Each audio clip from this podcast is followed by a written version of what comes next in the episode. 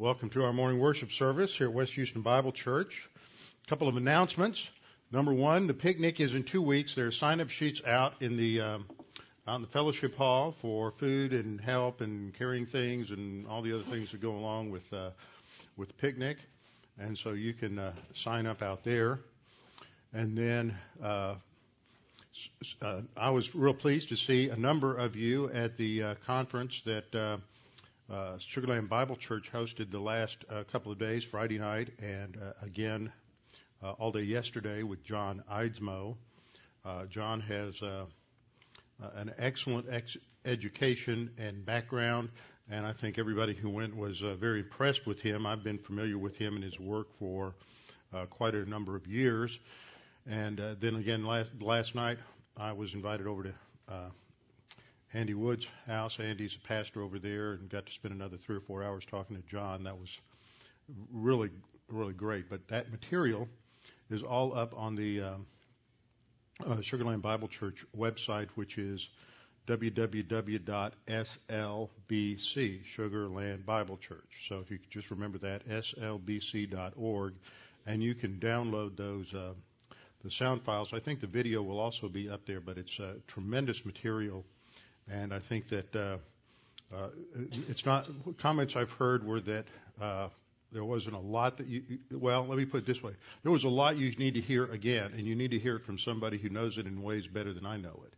But there's a lot of new information. There were I was only able to attend two sessions, and at those two sessions I learned some. You know, there were two or three critical things that I learned that were uh, very important. So I really encourage you to uh, listen to uh, these particular uh, messages, and he also has some some books out. You can find most of what's still in print on Amazon, and some things that are out of print you can st- still find on Amazon. We come together every Sunday to worship the Lord. Worship is a matter of our mental attitude. It is a focus on God. It's a focus on who He is and what He has done in our lives, what He's provided for us, all that we have been given uh, by virtue of our salvation and our position in the Lord Jesus Christ. So that salvation is a focal point of our worship in terms of gratitude for our salvation, but also in terms of our spiritual life. Worship is very much a part of our spiritual life. And Scripture says that uh, in the New Testament era, in the church age, we worship by means of the Holy Spirit and by means of truth. That means that the standard for worship is going to be in the Word of God, and the focus of worship is ultimately on the teaching of God's Word as the highest form of worship. And then uh, we are to worship by means of the Holy Spirit, which means we are to be walking by the Spirit, filled with the Spirit, in right relationship with God, so that we need to make sure that we are in fellowship with Him. And that, of course, is the result of confessing our sins to Him uh, according to 1 John 1 9. So we always begin with a few moments of silent prayer to give us all the opportunity to make sure that we are ready to study the Word and that we are ready to worship the Lord and that we'll be properly prepared. And uh, after a few moments of silent prayer, then I will open in prayer. Let's pray.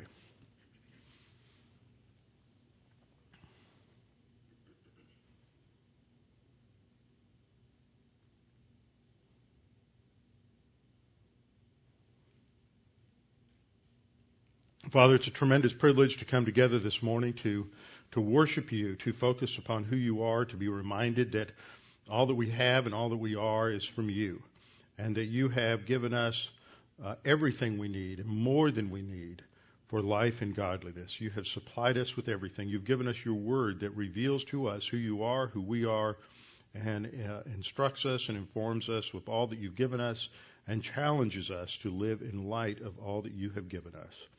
Father, we pray for this congregation. We pray for our effective witness in the world.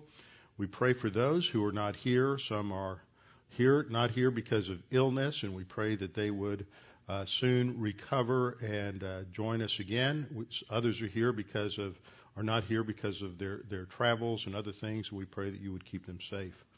Now, Father, we pray that you would just uh, uh help us to keep our focus this morning upon you, upon your word, that we might concentrate upon you and that this might be a service that not only glorifies you, but in turn edifies us and strengthens us spiritually.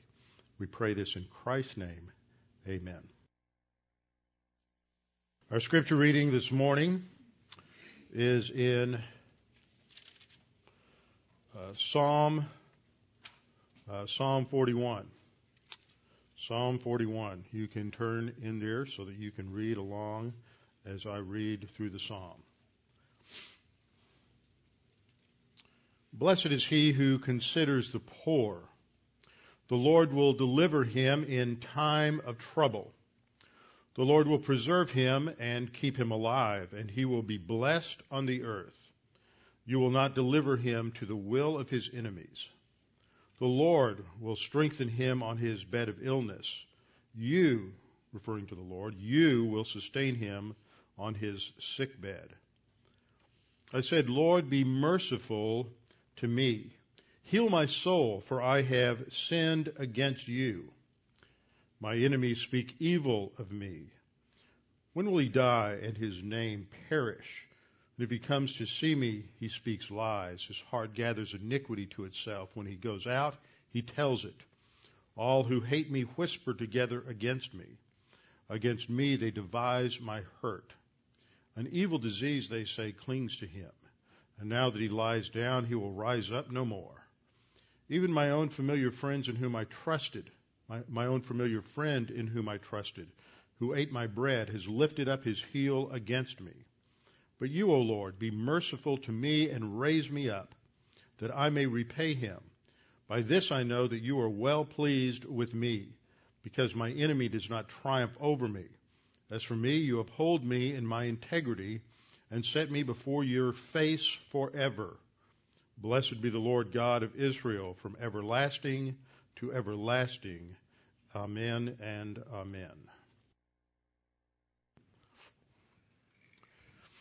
Giving is every bit as much of the spiritual life as uh, so many other factors that we talk about and that we teach the study of God's Word, faith rest drill, personal love for God. All of these are part of the spiritual life. Our service to God is also part of our spiritual life and should be the result of the uh, what we learn, how we grow, how we understand God's Word, rather than a necessarily spiritual service is not a cause of spiritual growth; it's a result of spiritual growth. And giving is part of our response to God. It's part of our service to God and part of our worship to God. Giving is based on our understanding of who God is and all that He has provided for us it's not something we do in order to somehow manipulate God to bless us or to provide for us in a material or financial way. But giving is an expression of our own appreciation for God's grace. It expresses our capacity in terms of grace and in terms of uh, uh, our relationship to the Lord, and it also is an expression of our desire to uh, support the teaching of God's Word and to see that it is uh, take, that the financial aspects are taken care of both here uh, in terms of the local church as well as through the various uh, missionaries that we support. Scripture says, "It's every man purposeth in his heart, so let him give, not grudgingly or of necessity, for God loves a generous, grace-oriented giver." As the men come forward to take up the offering, let's bow our heads together in prayer. Father, we're thankful so much for all that you have provided for us, for everything that we have in life, all the physical, material things that you have provided for us, because we know that all that we have comes from you, and you provide for us that which we need in order to accomplish uh, your will in our lives. And Father, we thank you for the uh, infinite blessings that you have given us in Christ, and that you have given us everything we need for our spiritual life and to handle and face and surmount all of the challenges that we encounter in life. Now, Father, we pray that you would bless these gifts and that they would be used for your honor and glory. And we pray this in Christ's name. Amen.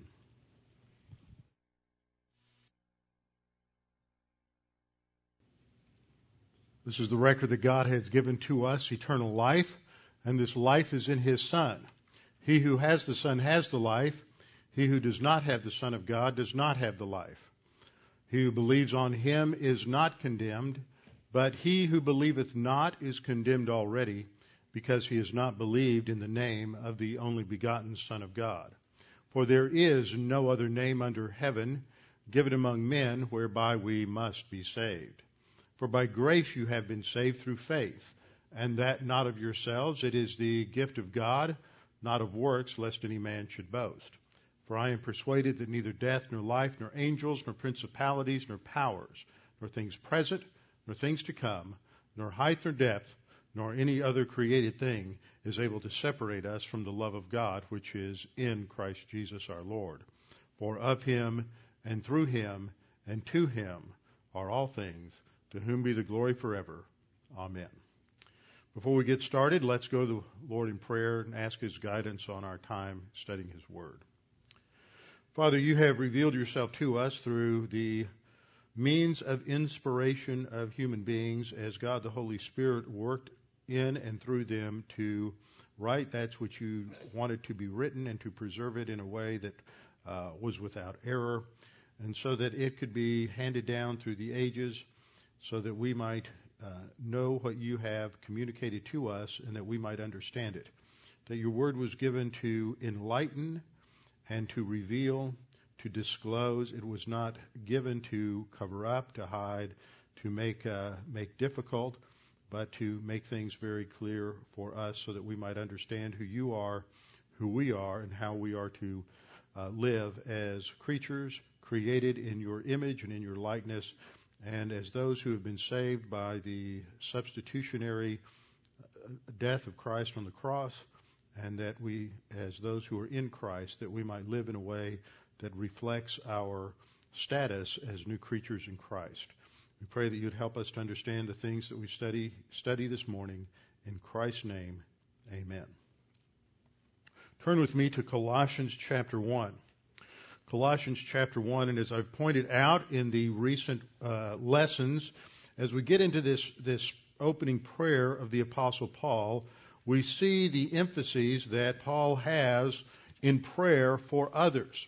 Something we should pay attention to because too often when we pray, we're not always focusing on the same kinds of things, the same qualities, the same issues that are, are there, that are present uh, in these prayers that we find in the scriptures. Studying the prayers of scripture is a something of tremendous benefit for all of us just to follow the the emphases, the patterns, the uh, things that are uh, presented uh, within these these particular prayers. And so, at the very beginning, we've seen the emphasis on these three words: uh, faith, love, and hope. This morning, I want to focus on hope, and hope is a as I said in the title, it's a future focus. It's a future reality that provides motivation and strength for the present.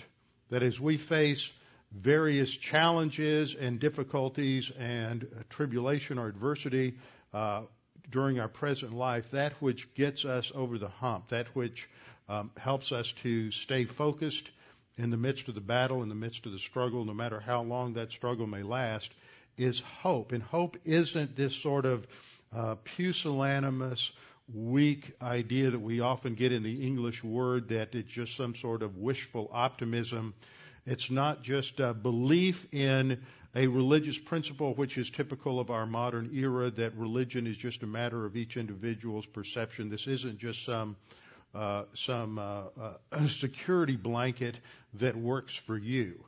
It is something that is absolute and absolutely true, something that gives you tremendous confidence. It's a robust confidence, a certainty that, that things will be a certain way in the future, and that because they will be that way in the future, it gives us strength for the present time. So the concept of hope in Scripture is a much more profound concept than what we find in in the um, uh, normal use of the language that we experience on a day-to-day basis. I pointed out uh, last time in terms of various uh, characteristics of the word hope that we find in Scripture that hope is a it's a confident expectation of a future good. Hope is never used in the New Testament in relation to something that is bad. It's always related to something that is that is good. It's something that God has provided. It's always focusing on our future destiny and that which God will provide for us in the future. It is grounded in this uh, robust sense of certainty. You, when you get to this point where you understand the hope that we have in Scripture, it is more certain than anything that we uh, experience empirically in our lives. And that is because fa- uh, hope has to be based on pr- some sp- prior spiritual growth. It's not that as a young believer you can't have a, a measure of hope, but to really have the kind of hope that the scripture speaks about, it means that you have grown beyond spiritual infancy and mastered some of the very basic spiritual skills that God has uh, provided for us in Scripture. If faith is a focus on what God has said in His Word to be true, and in faith, we faith means that we believe it to be true. Now, what does that mean to believe something is true? It's not just sort of a sort of a uh, sort of a distanced uh, belief that yeah, that's that academically that's true. Sometimes we say yeah, such and such is true, but that really doesn't affect how we think, how we do anything. Uh, it is a belief that something is true. For example, if you are if you're sitting down at this time of year, I think an illustration related to taxes is good. And if you sit down and you are filling out your income tax uh, return, and you're trying to pull together all of the information and you're looking at your checkbook. You need to make sure that all the figures and all balance out. And when everything does, you stop. You don't keep going. You rest in that. You you believe it's true. Uh, that all all this is accurate information, and you've got the right numbers down there. Everything balances. So you quit working. You just stop. You you rest in it. That's the rest aspect, when we talk about faith rest, faith focuses on the belief aspect that something is true, and the rest aspect is that we r- relax. It, because it is true, we are able now to relax and to rest. It doesn't mean that we don't do certain things. Scripture says that we walk by faith, but there's hundreds and hundreds of mandates and prohibitions within the New Testament that are part of the spiritual life. So we believe the scriptures to be true, and because we believe them to be true, we obey the positive commands and we avoid doing the things that uh, we're told not to do. That is, if we want to remain in fellowship, abide in Christ, and walk by means of the Holy Spirit. So even though it is a walk by faith, it is not a faith that is sort of the mystical, contemplative type of thing.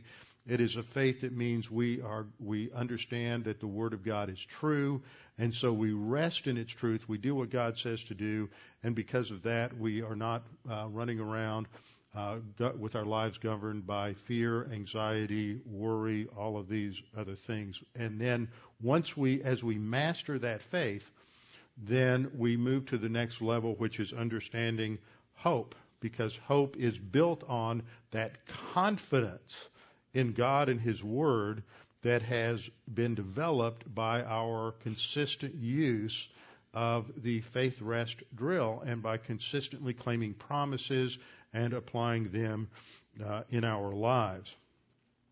This is the structure we see here in the prayer that Paul has at the opening and the opening paragraph, which extends from verse 3 down through verse 8, he begins saying, We always give thanks uh, to the God and Father of our Lord Jesus Christ when we pray for you, since we heard of your faith in Christ Jesus and of your love for all the saints.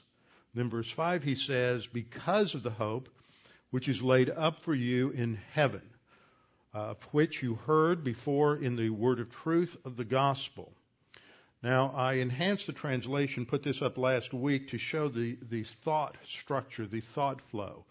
Uh, I could put a stick diagram up there, and that wouldn't mean anything to anybody, but I think this communicates how the clauses relate to one another. And that's important because it, it helps us to understand that this phrase that begins uh, uh, verse 5 is not related to everything that he has said. It's related to the last statement of verse 4, the love for all the saints. They have love for all the saints because of the hope which is laid up for you in heaven. So the hope then is seen in terms of the grammatical structure of this verse as being that which is critical to, to uh, the love for all the saints and moving into a, a consistent application of the principle that we are to love one another as Christ has loved us.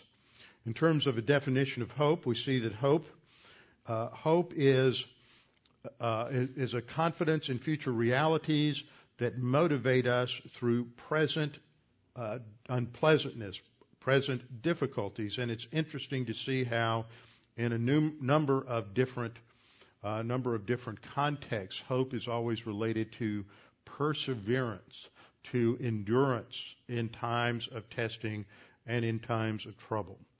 I w- worked up a little diagram I wanted to use to show the relationship of faith, hope, and, and uh, faith, hope, and love as we as I sort of close out this series on these three virtues in the Christian life. In terms of the elementary skills, the basic skills that we have to master in the Christian life in order to move forward, advance in maturity, we have to master these faith focused spiritual skills. Each of these are oriented to developing our ability to consistently trust God, confession of sin, walking by the Spirit, the faith rest drill, grace orientation, and doctrinal orientation. The way they're listed sort of indicates a logical progression, but we don't grow in that, that kind of a way. I mean, when you go build a house, when a builder goes to build a house, he may have an architectural plan, he's got his blueprint, but he does not, the, the building of the house does not always proceed in a, a logical order as it is set forth in a, in a blueprint. You know, the plumber shows up one day, the electrician show up two days early, and then some carpenters show up five days later. And so things get done, but they don't get done in a uh, a real clear, neat pattern. Same thing is true in terms of spiritual growth. Spiritual growth is a result of learning what you're taught from the pulpit. So if you're a brand new baby believer and you come to come to church, you come to Bible class, and the focus is on lessons related to uh, occupation with Christ, you're going to learn a lot more about occupation with Christ as a baby believer than you are necessarily about uh, the faith rest drill or confession or walking by the Spirit. You'll pick up important elements related to those more basic aspects, but you're you're sort of working on developing the third floor before you're really completed the first floor. We don't grow in a neat straight line, is what I'm trying to say. Life is dynamic. We grow in fits and starts in different ways. And so the way I'm structuring this is not in a logical way, but to show the internal relationship of these spiritual skills uh, to one another. So that's the purpose of this next uh, this next little di- diagram, which looks at faith. Faith in terms of how we norm- normally describe it is a faith rest drill. The rest part doesn't necessarily emphasize passivity. I mean, that is that we don't do anything. We just sort of have this mystical, contemplative idea of faith, sort of like the old uh, victorious life, Keswick view, let go and let God. That's not what we're talking about here. Uh, those of you who were uh, have listened to the to the messages related to the pastors conference a few weeks ago understand that that phrase let go and let god if it's taken in isolation almost sounds like well we're just not going to uh, hold on to our problems we're going to cast our care upon him and we're going to let god take care of it that's not what that phrase means if it's understood in its historical context as it developed uh, within what was known as the higher life or victorious life movement. It actually talks, uh, refers to this idea of reaching a certain stage where you have a second blessing and uh, God takes over everything in our life and we no longer have to even make volitional decisions. We're just going to sort of be zapped into super spirituality. That's That's far from the reality of Scripture. The reality is that we that, that we walk by faith. 2 Corinthians 5:17. We walk by faith, which means we have an object to our faith, which is the, the Word of God. Now, in terms of believing what God's Word says, that intersects with these other four elements that are basic to spiritual growth. Confession of sin that if we disobey God, if we're committing any sin, we're out of fellowship. And so we have to confess uh, to God and we confess our sins. 1 John 1 9 says, And God is faithful and just to forgive us our sins and to cleanse us from all unrighteousness. We believe that to be true, so when we know we're out of fellowship, we confess our sin and we believe that God has forgiven us and cleansed us, so we don't even need to have a guilt complex over it.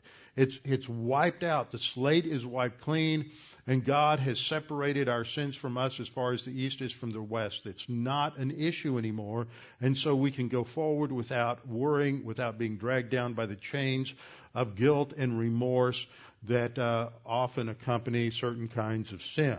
So we have confession. That just gets us back in fellowship. It just puts us back in a place where we can grow. It doesn't cause growth. It just takes us back to a position where we where we can grow. And that is in terms of a, a partnership, a fellowship with God the Holy Spirit. So now, in order to go forward, we have to walk by the Spirit. So that the focal point in life is, in the spiritual life, isn't confession of sin. That's just a recovery mechanism. The focal point is consistency in walking by the Spirit, abiding in Christ, walking in the light, walking by means of truth. All of these are different ways that the writers of the New Testament describe the, the spiritual life. But the idea is to stay in fellowship, not to keep getting back in fellowship, but to stay in fellowship, to remain in fellowship, uh, to abide in Christ. Uh, Jesus said, if you abide in me, then you will bear much fruit. And so that is comparable to walking by the Spirit.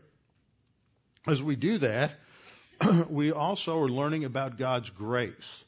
Not only His grace in terms of what He has provided for us at salvation, but that the whole spiritual life is based upon grace. Grace means that, that God doesn't deal with us on the basis of some sort of tit for tat procedure where uh, we have to do certain things and then He will bless us. He has already given us, as Ephesians 1, 1 3 says, every spiritual blessings uh, in the heavenlies. As 2 Peter uh, 1 3 says, we have been given uh, we have been given everything pertaining to life and godliness. It's already ours. It's a free gift. It was given to us at the instant of salvation. We don't have to do anything for it. We live in a world where we so often uh, operate on the principle of somebody does something for us, then we have to return that favor and do something in return. And I find that th- this is good manners in many ways. But it also if it's if it's really drilled into us, it also sometimes prevents us from being grace oriented and just accepting the kindness and the gift of someone else. And so somebody gives you something, uh, you feel like you have to do something in return. That's not grace orientation. I keep telling these same two stories. Some people have never heard them before. My two favorite stories that for me really crystallize what grace orientation uh, is all about come from uh, two men you, you, all know fairly well, uh, George Meisinger and Charlie Clough. Or not Charlie Clough, George Meisinger and Jim Myers. George tells a story about when he was uh, li- living one summer. He and his wife were down from. Uh, he was a student at Dallas Seminary. He was down from Dallas, and he was living one one summer uh, with uh, Pastor and Betty Thiem, and they were going on vacation. They had loaded up the car with everything. They were headed off to Arizona for a two or three week vacation, and George and Sandy were house sitting. And um, Bob had gone out to the car to get in, and he stopped, remembered something, came back to George and said, "George, you're going to need some money to get through the next few weeks and take care of things." So he pulls. This was about 1964, so he pulls out a wad of hundred dollar bills and peeled off about three hundred dollar bills. That was a lot of money in 1963 or 64 peeled off about $300 bills and gave them to George. And George said, no, no, no, I, I can't take that.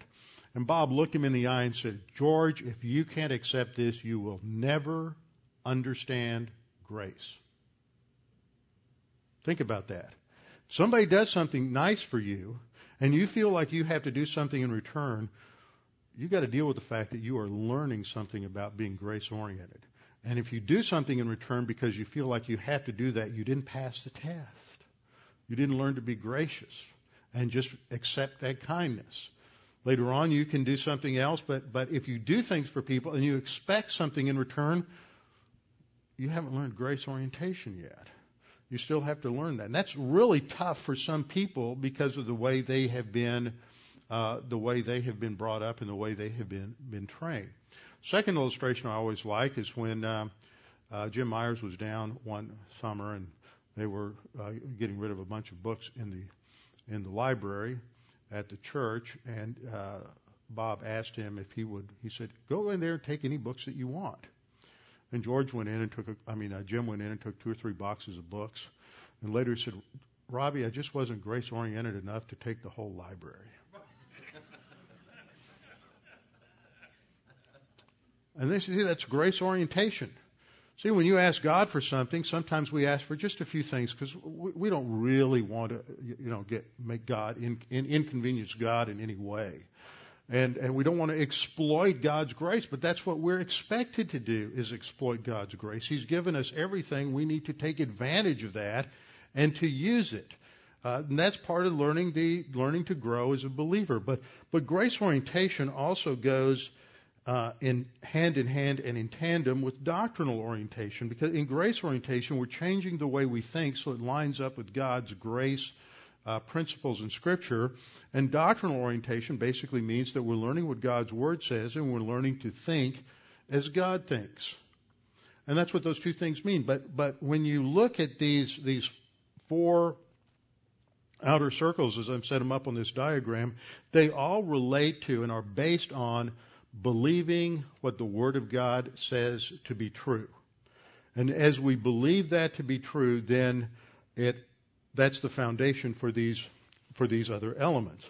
So as we talked about faith a couple of weeks ago, faith is trusting that something that God says in His Word is true, and we're living in, as if that is absolute truth. Then the second category, we, which I focused on last, last time, was in the area of love. I defined love as doing that which is best for the object of love, best being defined by what God says is best. Uh, that gives it a, an objective basis rather than a subjective basis on our part that often may be motivated by a personal or selfish agenda. But the advanced spiritual skills, personal love for God, unconditional love for all mankind, occupation with Christ, and inner, inner happiness or tranquility, these all flow out of that focus on on God that uh, develops in as our love for Him matures. But what gets us from the ground floor to the third floor is the second floor, which is hope. And hope is when we we have this robust confidence that the future is more real to us than our present circumstances. The future realities that God has promised are more real to us than our present circumstances, so that that enables us then to uh, surmount the difficulties, the adversities, the problems, and then we can uh, move forward and move toward spiritual maturity. So this sort of, uh, by doing it this way, I hope to give you an understanding of how these connect and intersect. But we don't grow always by just building elements in the first floor and then the second floor and then the third floor. Like I said, our growth is dynamic. We grow in different ways in different areas, but this sets up a little more of uh, showing how it's a, a logical, a logical structure. Now, as I've pointed out in the past, when we look at these verses, there's many times in Scripture where these three virtues are linked together. Uh, faith and love in a number of passages, love and hope in a number of passages, and a few passages that mention all three of them, such as 1 Thessalonians chapter 5, uh, verse 8. 1 Thessalonians chapter 5, verse 8 states, But let us who are of the day be sober. That doesn't mean of not getting drunk.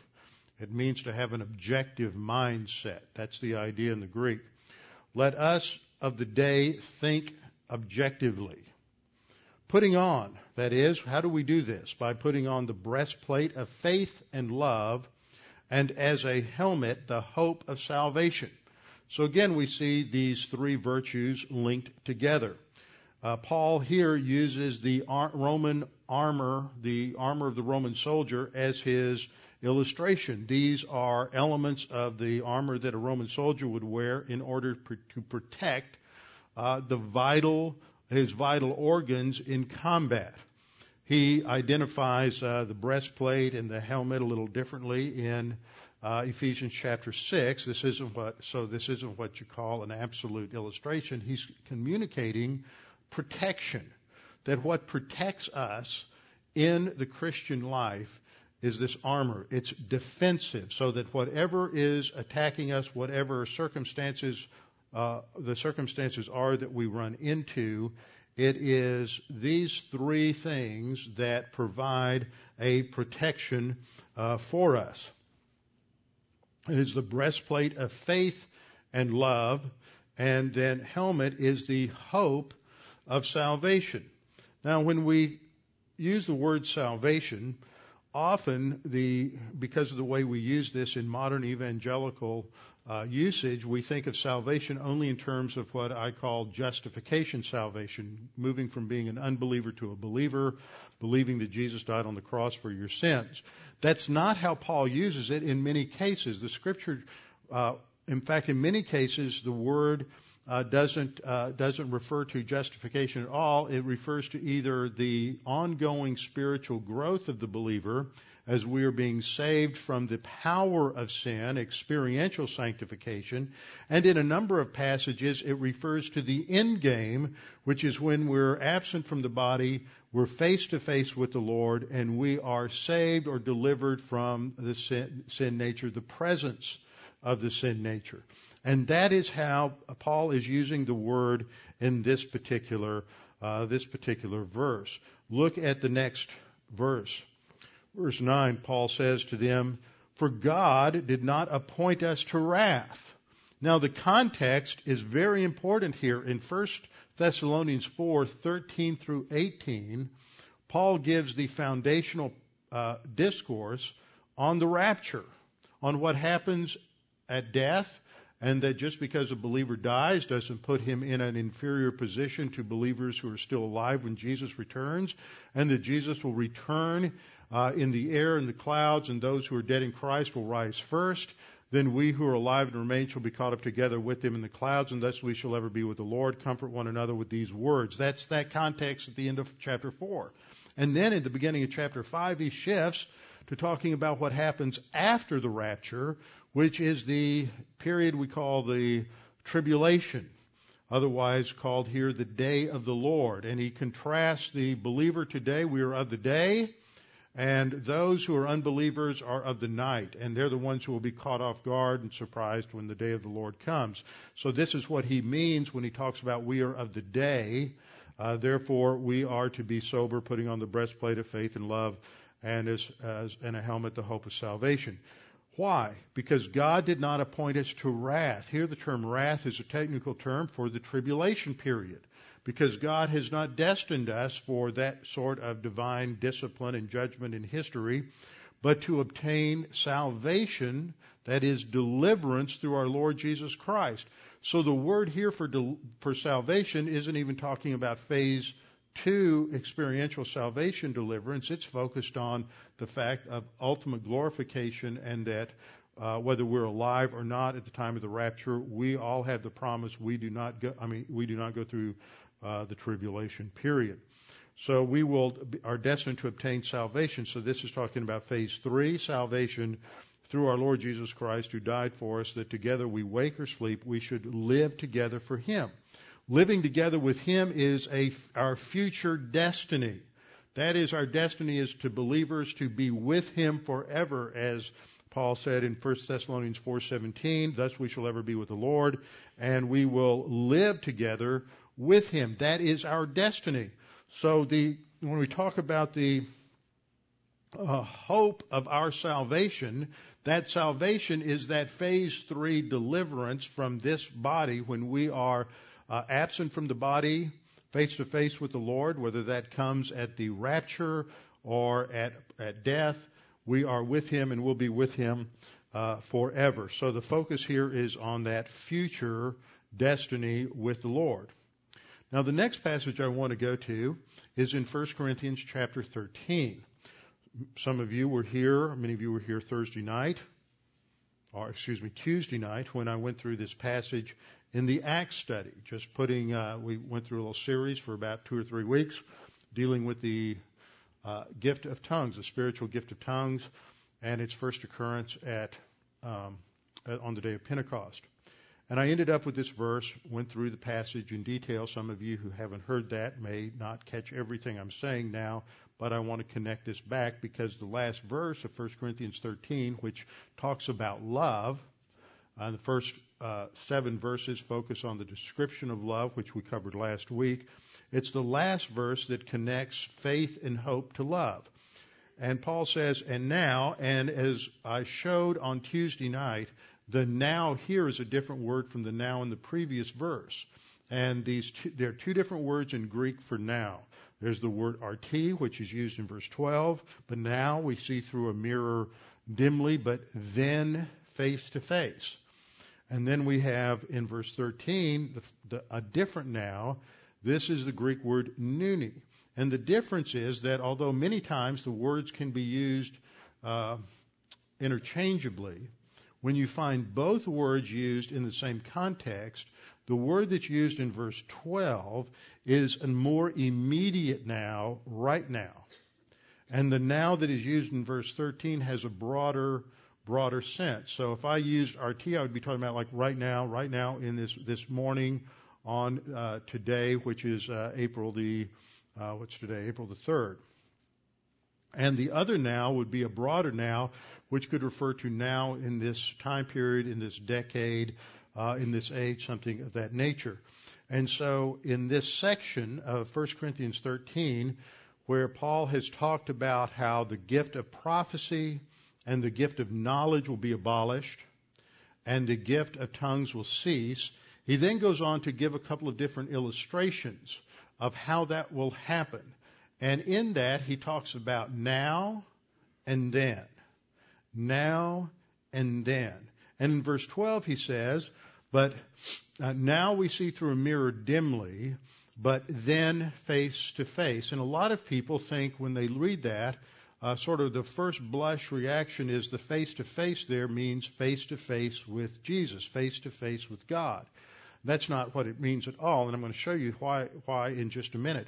But we have to understand that there's this now when prophecy, knowledge, tongues are in effect, and when faith, hope, and love are in effect. And so I put together this little chart to try to help us understand that, that you're talking about this initial time period when prophecy, knowledge, tongues, faith, hope, and love are all in effect.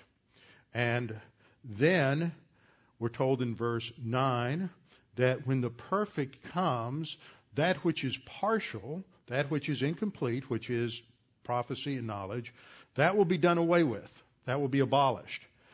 And so the only thing that after the perfect comes, then faith, hope, and love will continue. That's verse 13. But now abide or now continue faith, hope, and love. The issue is when's the time period that this perfect uh, this perfect describes, and then it's obvious that love from other passages in Scripture, we looked at them last week. I'll point them out again. They're in the heading 2 Corinthians 5, 7, Romans 8, 24, and 25.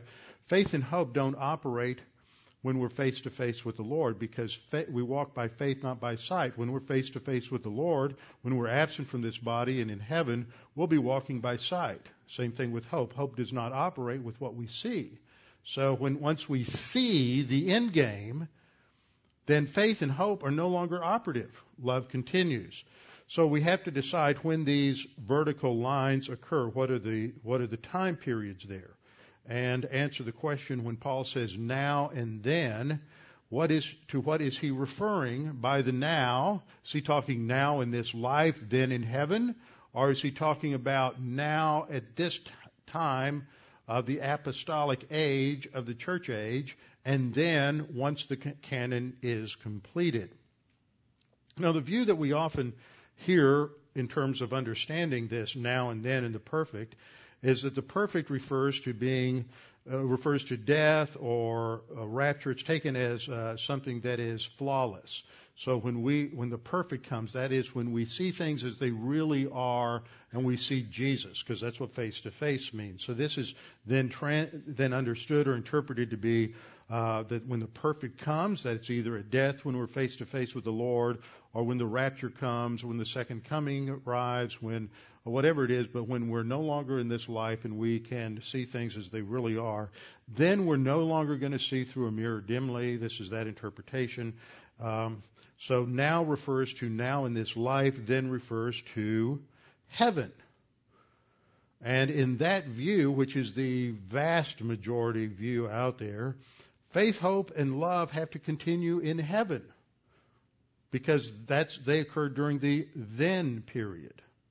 The problem with this is that faith and hope end when we are absent from the body and face to face with the Lord. So this scenario really can't work. The only scenario that works is this one. The now must refer to the immediate now, which fits the use of the word now. Now, in this pre canon period, we see through a mirror dimly. Why is the reflection dim? We don't have the complete revelation of God. We, are looking at a three quarters of a mirror. We don't see the whole mirror. We don't have all the parts there. Uh, but then, face to face, face to face with the completed canon of Scripture, then we have the, with the, under the doctrine of the perspicuity of Scripture, we can see ourselves as we truly are. And so face to face is not face to face with the Lord, but face to face with a completed canon, face to face with His Word. Because only love abides forever. Only love continues after we're face to face with the Lord. So 1 Corinthians 13:13 emphasizes that faith and hope are crucial in this age and in this life. But when this life is over with, what continues is love. Why? Because God is love. It is inherent within his very character. It's one of the few attributes of God that is ascribed to him in that way. God is holy. God is love. And so this is his essential, uh, essential nature. So faith, hope, and love are identified as the three uh, top virtues for the Christian life. And then we come to Romans chapter 5, another great passage on hope. Uh, 5 2 says, Through whom also we have access by faith into this grace in which we stand and rejoice in, and the Greek preposition here is epia, and it has the idea on the basis of hope. So there again we see that joy or rejoicing or happiness is on the basis of hope. So hope, we have to have hope to really experience that confidence. Hope flows out of this robust certainty we have in our future destiny and leads to a fuller peace that passes all understanding. So through whom, that is in context, through Christ, stated in the previous verse, also we have access by means of faith into this grace in which we stand. See, that's the foundational uh, spiritual skills faith rest drill, grace orientation, doctrinal orientation, walking by the Spirit. And we rejoice on the basis of hope of the glory of God, which takes us to a future time. We're focusing on the end game. And this becomes clear in the next couple of verses. This is just a great passage. It goes along with, the, with James chapter 1, 2 through 4. Paul goes on to say, and not only that, but we also glory in tribulations. Now, I'm not going to embarrass anybody and have anybody raise their hand this morning, but I would bet that in the last week, almost everybody here faced a number of disappointments, uh, faced a number of challenges, faced a number of irritations in life. And I, I would suggest that your knee jerk reaction might not have been glorying in that tribulation. That just wasn't the first thing that came to your mind was, you know, I just thank God that life is so hard right now. See, we have something to go on here. We have a little growth area here. So but that's what Paul says. Not only this, but because we understand hope, this, this robust confidence that we have, we can glory in all of that miserable, tough, those miserably tough circumstances that we face on a day to day basis. Now, that's why the spiritual life is supernatural. You can't do that on your own. You can't manufacture it. You got, you can only do it if you're walking by the Spirit. You can't do it just because you say, okay, I'm going to pull myself up by my spiritual bootstraps today and I'm going to make sure that I glory and exalt and brag and boast. That's the idea in glory here. Uh, I'm, I want to boast in my um, tribulation. See, we usually don't boast. We usually complain about our tribulations. And then we have a, a, a, a, um, excuse me, a participle here, a causal adverbial participle that should be translated because we know something. See, that knowledge comes from doctrinal orientation. And, and we know with a confidence that we know that that tribulation produces endurance. You can't learn to persevere if you don't have something tough to persevere through. It won't happen. So God's just giving you an opportunity to grow. So per, and perseverance produces character.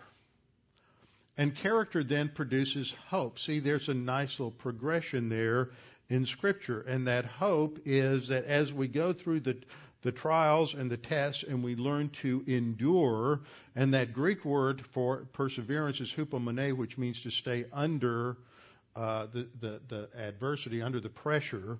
We stay under the pressure and character is formed. And when that character is formed, then that builds to hope. So hope isn't something that you have coming out of your spiritual diapers. You have to grow a little more uh, before you really can get to this this perception and this confident um, this confident expectation. So there's perseverance, character. Character produces hope. Now hope does not disappoint because the love of God has been poured out in our hearts by the Holy Spirit who is given to us. So hope gives us that that uh, expectation provides stability in our life in the midst of, of life's difficulties. I want to move over a couple of ch- other chapters in Romans to Romans 8, 24 and 25. So just turn over a couple of pages in your Bible. And you'll remember, because I know most of you were at the conference, and those of you who were not, uh, I'll just tell you now, that Romans 6, 7, and 8 is not talking about getting eternal life anymore. That's Romans 3, 4, and 5. Romans 6, 7, and 8 is talking about living in light of your new status as a justified believer and experiencing the fullness of life, which is what Paul often means by eternal life, not just life without end, but the fullness, the robustness, the joy that God has for us in our in our great spiritual life. So when we come to Romans 8, this is the this is the climax of Paul's uh, section on the spiritual life. It's not until Romans 8 that he introduces the Holy Spirit. Romans 6, he says, look, we've been identified with Christ so that we are positionally dead to the tyranny of the sin nature. You don't have to follow the dictates of the sin nature. Romans 7 says, oh, okay, I've tried to do this my own way by pulling, and Paul says, by pulling myself up by my bootstraps and just doing what the law said to do, but it always ended up in sin. See, there's no mention of the Holy Spirit yet. It's not until you get into Romans 8 that you return to talking about the Holy Spirit. And Paul says that we either walk according to the flesh or according to the Spirit, and walking according to the Spirit is the key to spiritual growth and spiritual maturity. So when we get down to verse 24 and 25, actually from about verse 19 down to 25 is a section, we have to remember we're talking about those who are already justified but are needing to experience uh, full spiritual growth. That's, that's the focus of his discussion. So he says in verse 24, For we were saved in this hope.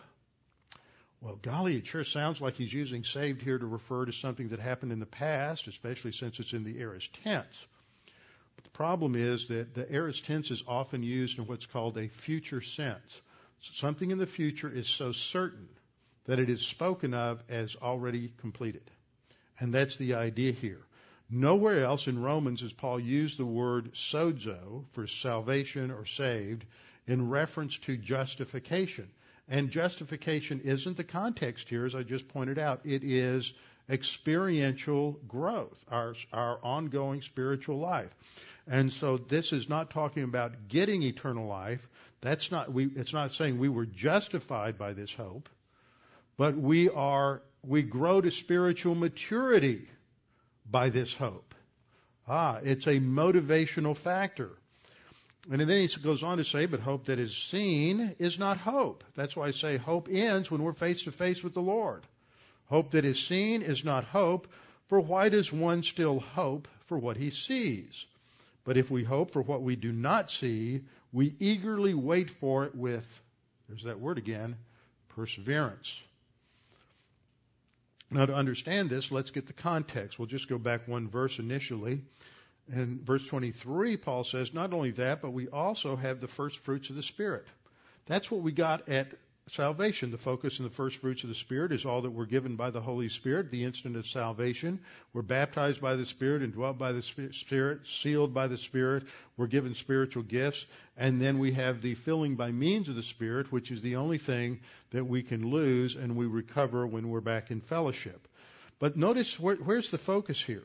Not only that, but we also we also who have the first fruits of the Spirit, that's what we got at justification, even we ourselves groan within ourselves, eagerly waiting for the adoption. Waiting, that's future. We're waiting for the adoption, the redemption of the body. Now, here's an example for those of you who have thought redemption only applies to, to uh, what Jesus Christ did on the cross this applies to the physical body. Paul is using the concept of redemption here to indicate what happens when, when even creation gets to its renovated state. We're eagerly waiting for the adoption, the redemption of the body. That's when we're face to face with the Lord with, in resurrection body. That only comes after the rapture. So what's the orientation? Past, present, or future? It's future. So when we talk, we talk about we are by this hope we are saved, we have to recognize the context is clearly talking about future, not the past. If you go back to Romans 8:18, let's just read through this to get the full context. Paul says, "For I consider it that the sufferings of this present time." Oh golly, there we're back talking about suffering again. But we have to glory in our tribulation. For I consider that the sufferings of this present time are not worthy to be compared with the glory which shall be revealed in us. When we have fixated on the glory, that hope of our calling, that future expectation, then no matter what the hell on earth is that we're going through on a day by day basis, it pales in comparison eh, in light of what our understanding of our future destiny is. I consider that the sufferings of this present time are not worthy to be compared with the glory which shall be revealed in us, for the earnest expectation of the creation, and here he personifies creation, eagerly waits for the revealing of the sons of God, for the creation, that is all the, all of what we call nature, all of that around us, suffers. It is subjected to futility, not willingly, but because of him who subjected it in hope. It's brought under the curse, but it will have a future reversal of that curse at the end of time, at the end of the millennial kingdom. Because the creation itself also will be delivered from the bondage of corruption into the glorious liberty of the children of God. I think it always surprises a lot of people to realize that when Adam sinned, it, it didn't just mess up the environment, it radically destroyed the environment. And all everything else that we see since then is just a manifestation of that. And there's not going to be an environmental cleansing until Jesus comes back. And it's only going to be partial during the millennial kingdom, but it's complete when the new heavens and the new earth. So there is there is a physical dimension to sin that when Adam sinned, it just didn't mess him up Adam. It didn't just mess up Adam and Eve, it messed up the trees, it messed up the ground, it messed up every planet, it messed up the solar system. When he ate of that fruit, at that instant, the second law of thermodynamics went into effect, and everything started moving from a state of order to, to a state of disorder. Verse 22 For we know that the whole creation groans and labors with birth pangs together until now.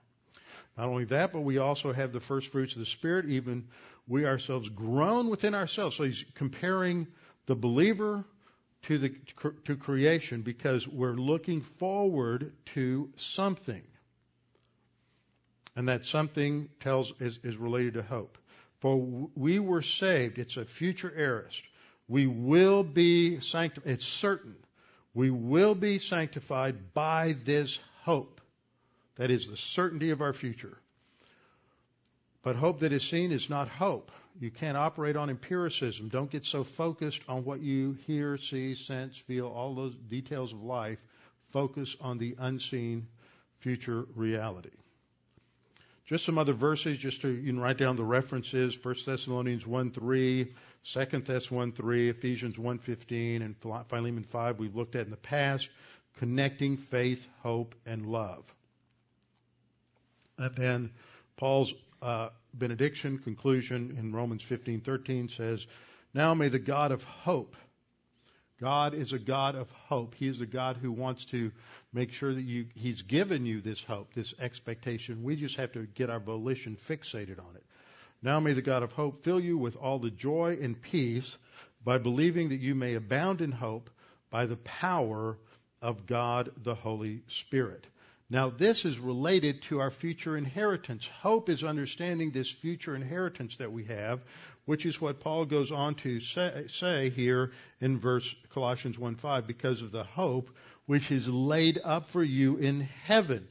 This is what uh, First Peter talks about: is this hope that is reserved for us, undefiled in heaven. So we'll come back and talk about connecting hope to inheritance next Sunday morning with our heads bowed and our eyes closed. Father, we thank you for this opportunity to study these things, to be reminded that that there is a future destiny for us, that we are in a training ground, and what gets us through the hard times of the training now is uh, this fixation on our hope, our future destiny, that making sure that that is so real in our lives, that is more real to us than the day to day experience that we have so that we can then surmount the difficulties that we face on a day to day basis. That you have given us everything we need in order to face and handle these day to day challenges.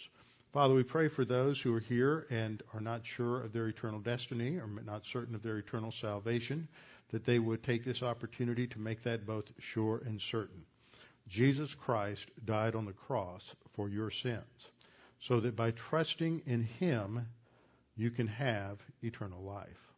That's all that is needed, is simply believing in Him, trusting in Him. And at that instant, God the Father, who is omniscient, knows what you're believing in, knows what you trust in. And at that instant, you are given the righteousness of Christ. You are declared just. You are regenerated. And this can never be reversed. And you have uh, eternal life and, a, and an eternal destiny in heaven.